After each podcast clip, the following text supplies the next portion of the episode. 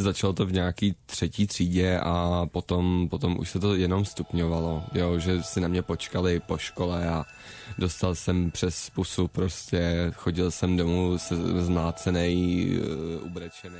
Jednoho dne jsem se prostě zhroutila a od té doby se mi rozjeli silné úzkosti, potom už i deprese, musela jsem začít brát léky a vystupňovalo se to až v to, že jsem skončila v nemocnici kde mi potom už diagnostikovali i hraniční poruchu osobnosti.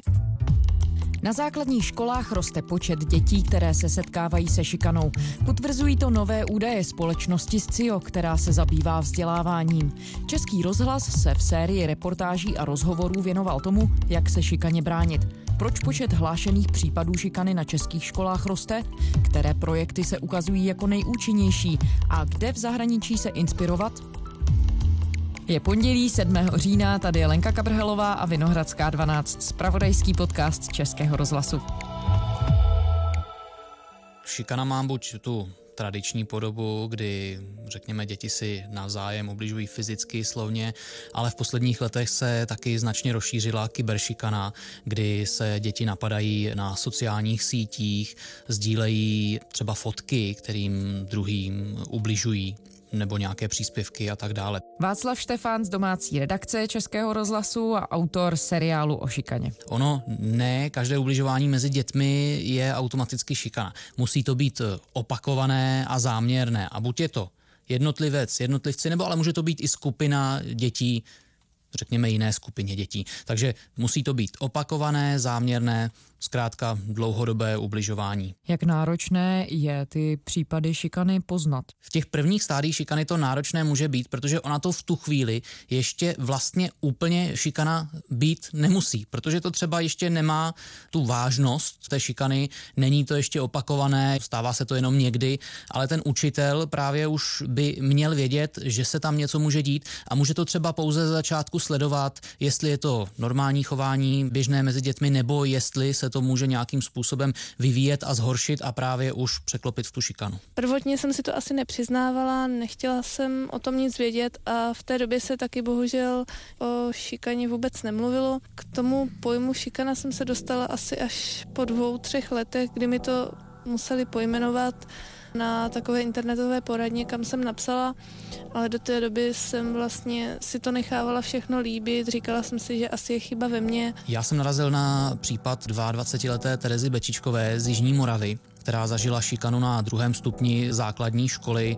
Ona, jak nám sama popsala, tak na prvním stupni fungovala naprosto normálně, ale právě přechodem na druhý stupeň, kdy se do kolektivu dostali další děti, tak něco se zkrátka v tom kolektivu stalo, nesedli si tam s nějakými dětmi a rozvinul se tam případ šikany, kdy Tereze ostatní děti, jak popsala, ubližovali. Děti například brali věci, Ona tomu nerozuměla, ty děti jí to vysvětlovali tak, že si za to prý může sama, protože je nepřizpůsobivá a tak dále. No a Tereza, jak sama popsala, tomu časem uvěřila. Ono to zpočátku bylo tak, že to ani moc nebylo rozpoznatelné, bylo to hlavně slovní, co často děcka dělali, tak eh, to bylo to, že se mnou nemluvili. Prostě jak kdybych neexistovala, jak kdybych byla vzduch. A začala jsem si toho všímat, až to bylo třeba u té poloviny té třídy, kdy už se mnou ta polovina třídy nemluvila, zbyla asi pouze jedna spolužečka, která se se mnou bavila. Pak už to bylo, vypracuješ nám úkoly, my si to opíšeme, půjčíš nám to, půjčíš nám ono.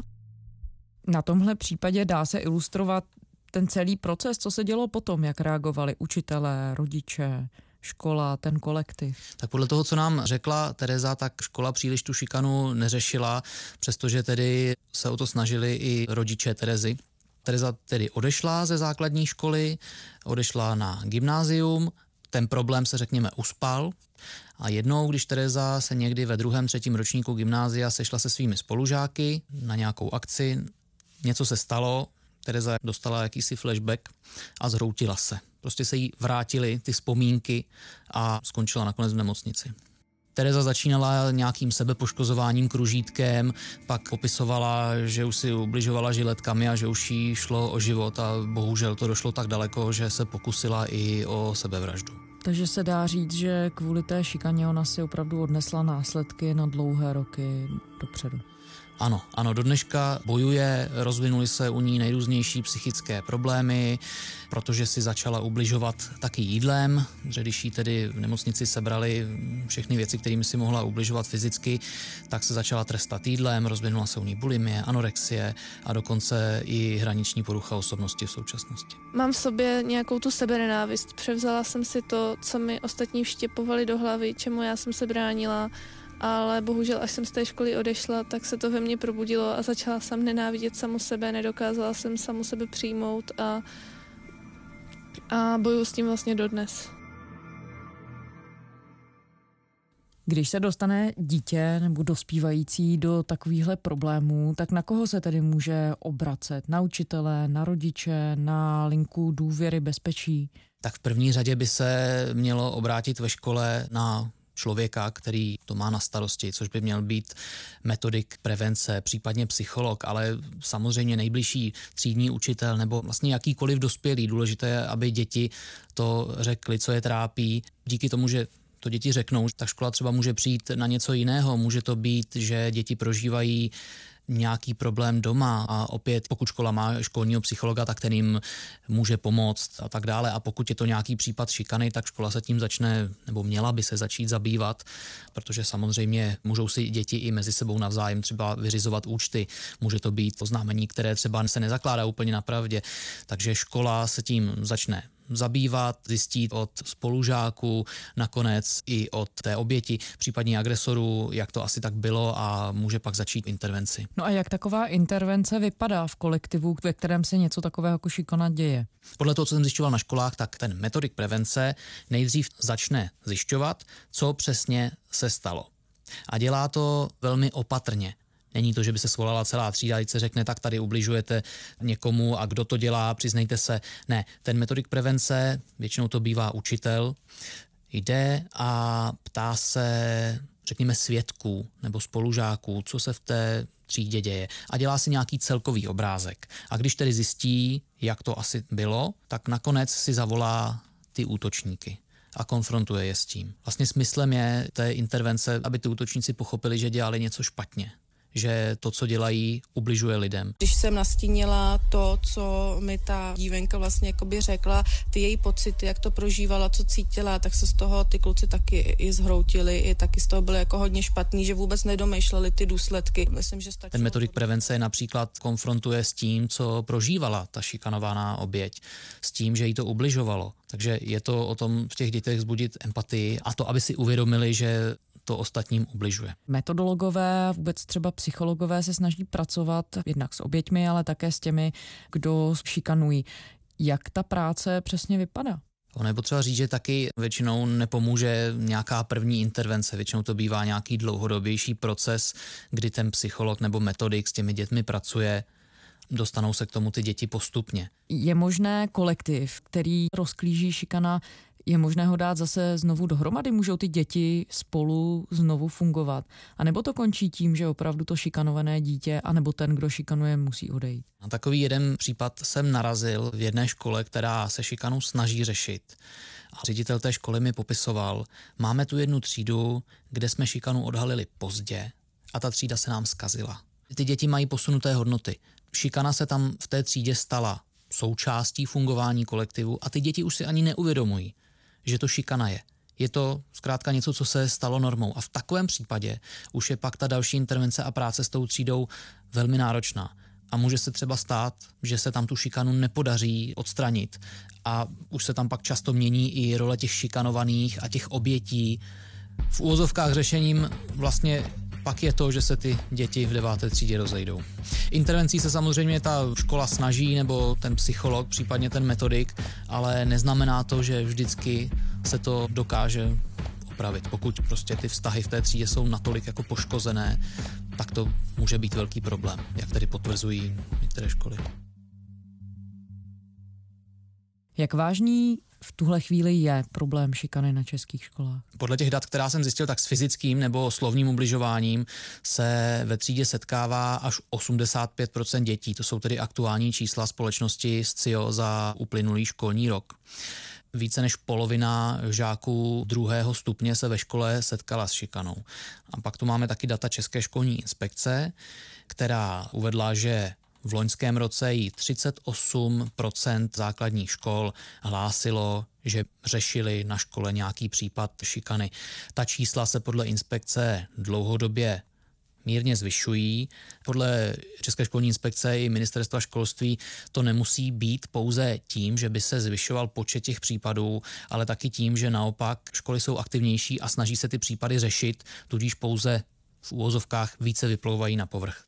A jak náročný je proces toho vlastně vzdělávat učitele, aby rozpoznávali včas šikanu, aby proti ní uměli zakročit? Tak tady máme čísla neziskové společnosti ISIS, eh, která právě si tuto otázku kladla. Ta společnost vzdělává učitele právě v oblasti šikany, má program, který se jmenuje Minimalizace šikany. Na začátku se zeptala zhruba 130 tedy účastníků kurzů učitelů na to, jestli by uměli řešit modelový příklad. Vyplynulo jim z toho, že ze 130 účastníků tohoto kurzu téměř nikdo by nedokázal řešit modelový příklad šikany. Třeba takový velký poznání je, když se nasimuluje situace, že ve třídě se někomu ubližuje a učitel vejde do třídy a zakřičí a všichni si sednou do lavic a pak má popsat, co vlastně teda se dělo, tak najednou zjistí, že vlastně vůbec neví, kdo na koho tlačil, kdo byl vlastně dole pod tím stolem. A po absolvování toho kurzu naopak by drtivá většina učitelů buď sama nebo s pomocí třeba právě toho metodika nebo psychologa dokázala ten případ šikany řešit. Naučili jsme se budovat pozitivní klima, bezpečné klima školy a naučili jsme se sledovat ty jednotlivé signály o tom, že se ve třídě třeba něco děje. Hodně velké uvědomění bylo, že se musí pracovat i s těmi agresory. Že nestačí. Takže se dá říct, že většina učitelů opravdu ty teoretické znalosti nemá. Reagují na to nějak české úřady, třeba ministerstvo školství je si vědomo toho problému? Ministerstvo školství si ten problém uvědomuje. Nově například upravilo dotační program na podporu prevence rizikového chování tak, aby z něj mohly školy čerpat peníze i právě na tyto programy vzdělávání učitelů. Nicméně v tomto programu je v uvozovkách pouze 20 milionů korun ročně, nicméně, jak nám řekl minister, minister školství, školství Robert Plaga, ano, dobrý den.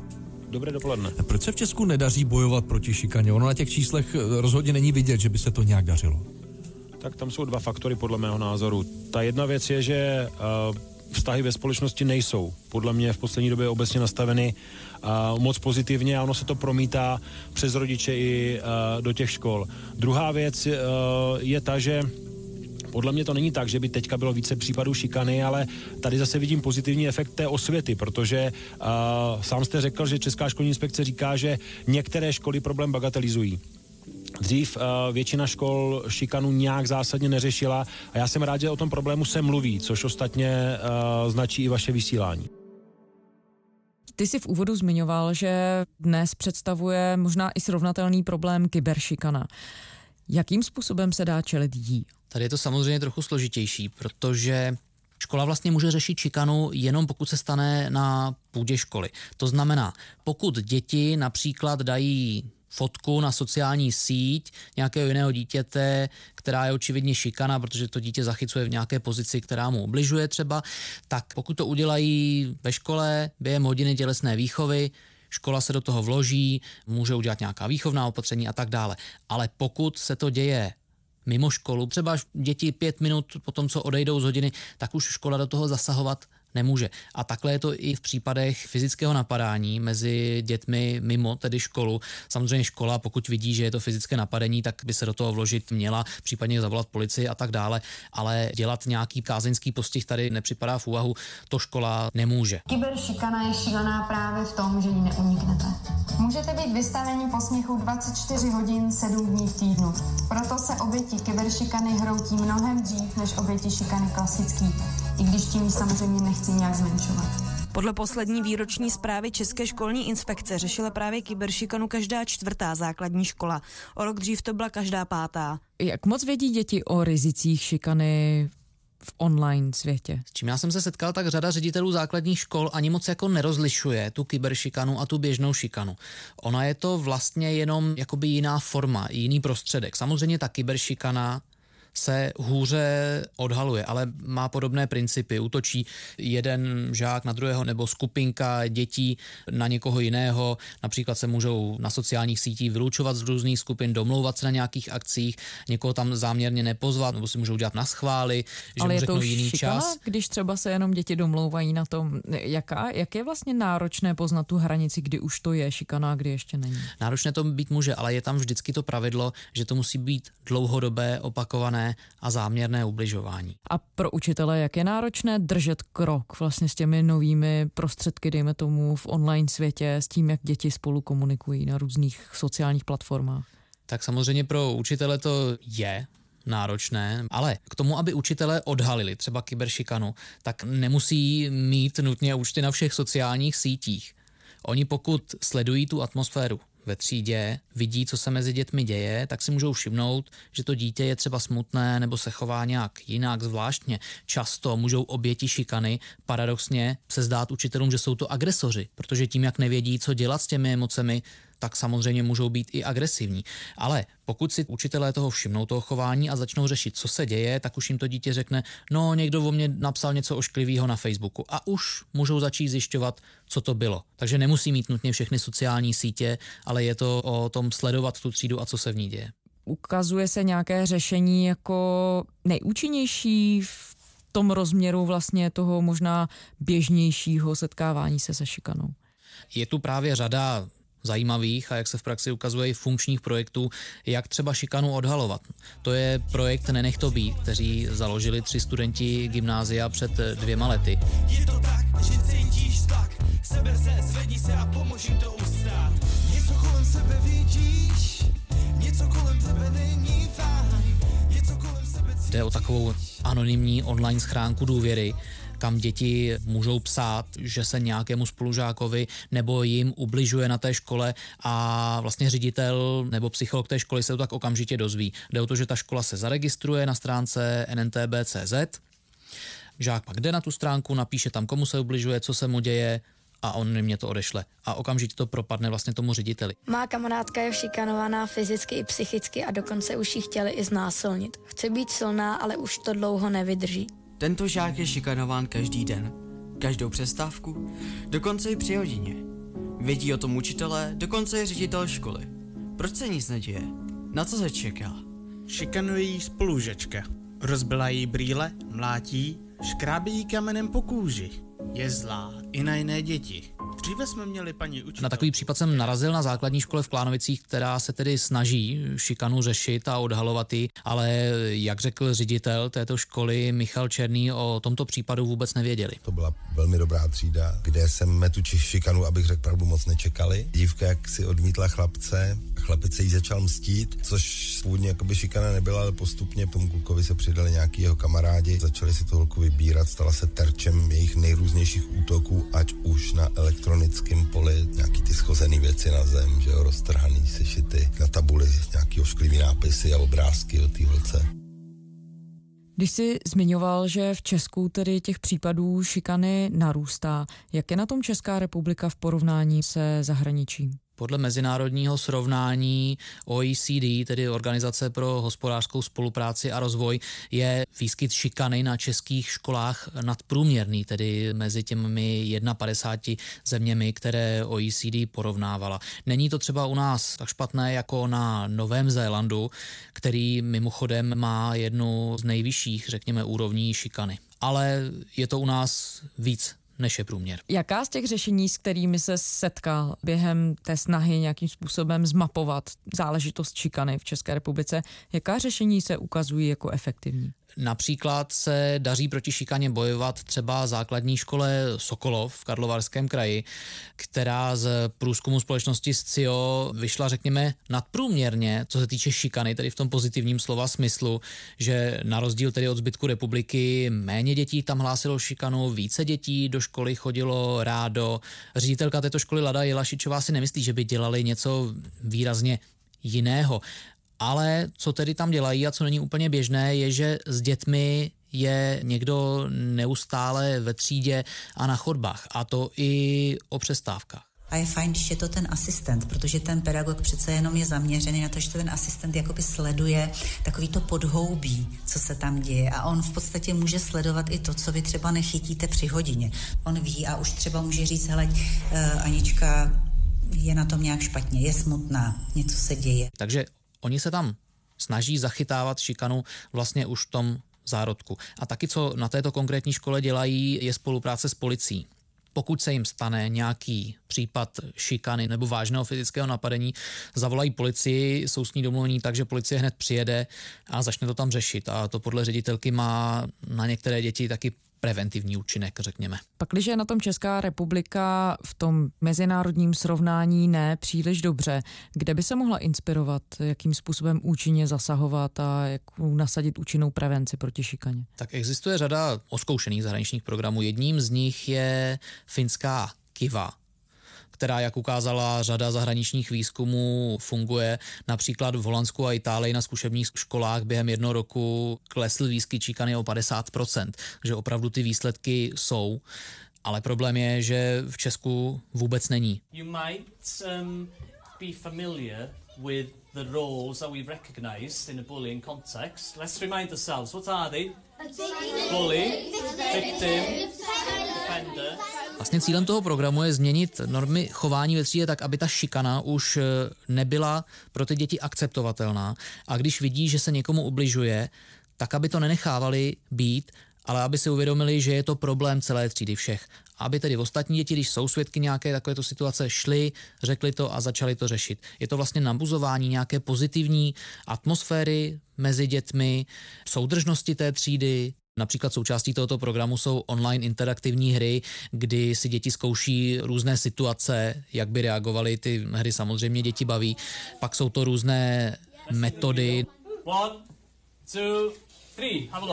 Například na škole ve Walesu učitel říká dětem, která mají před sebou na lavici papírová srdce, aby na ně napsala, co dobrého je na ostatních spolužácích, aby o nich napsali kladné věci, pak si ta srdce dávají na záda, následně si je sundavají a čtou o sobě, co o nich ostatní napsali. Jsou tam slova jako vlídný, hodný, má dobrý smysl pro humor, takže je to, řekněme, budování vztahu v té třídě, hledání toho pozitivního, kladného, hledání sounáležitosti a toho, aby se prostě ty děti měly rády. Václav Štefan z domácí redakce, děkujeme.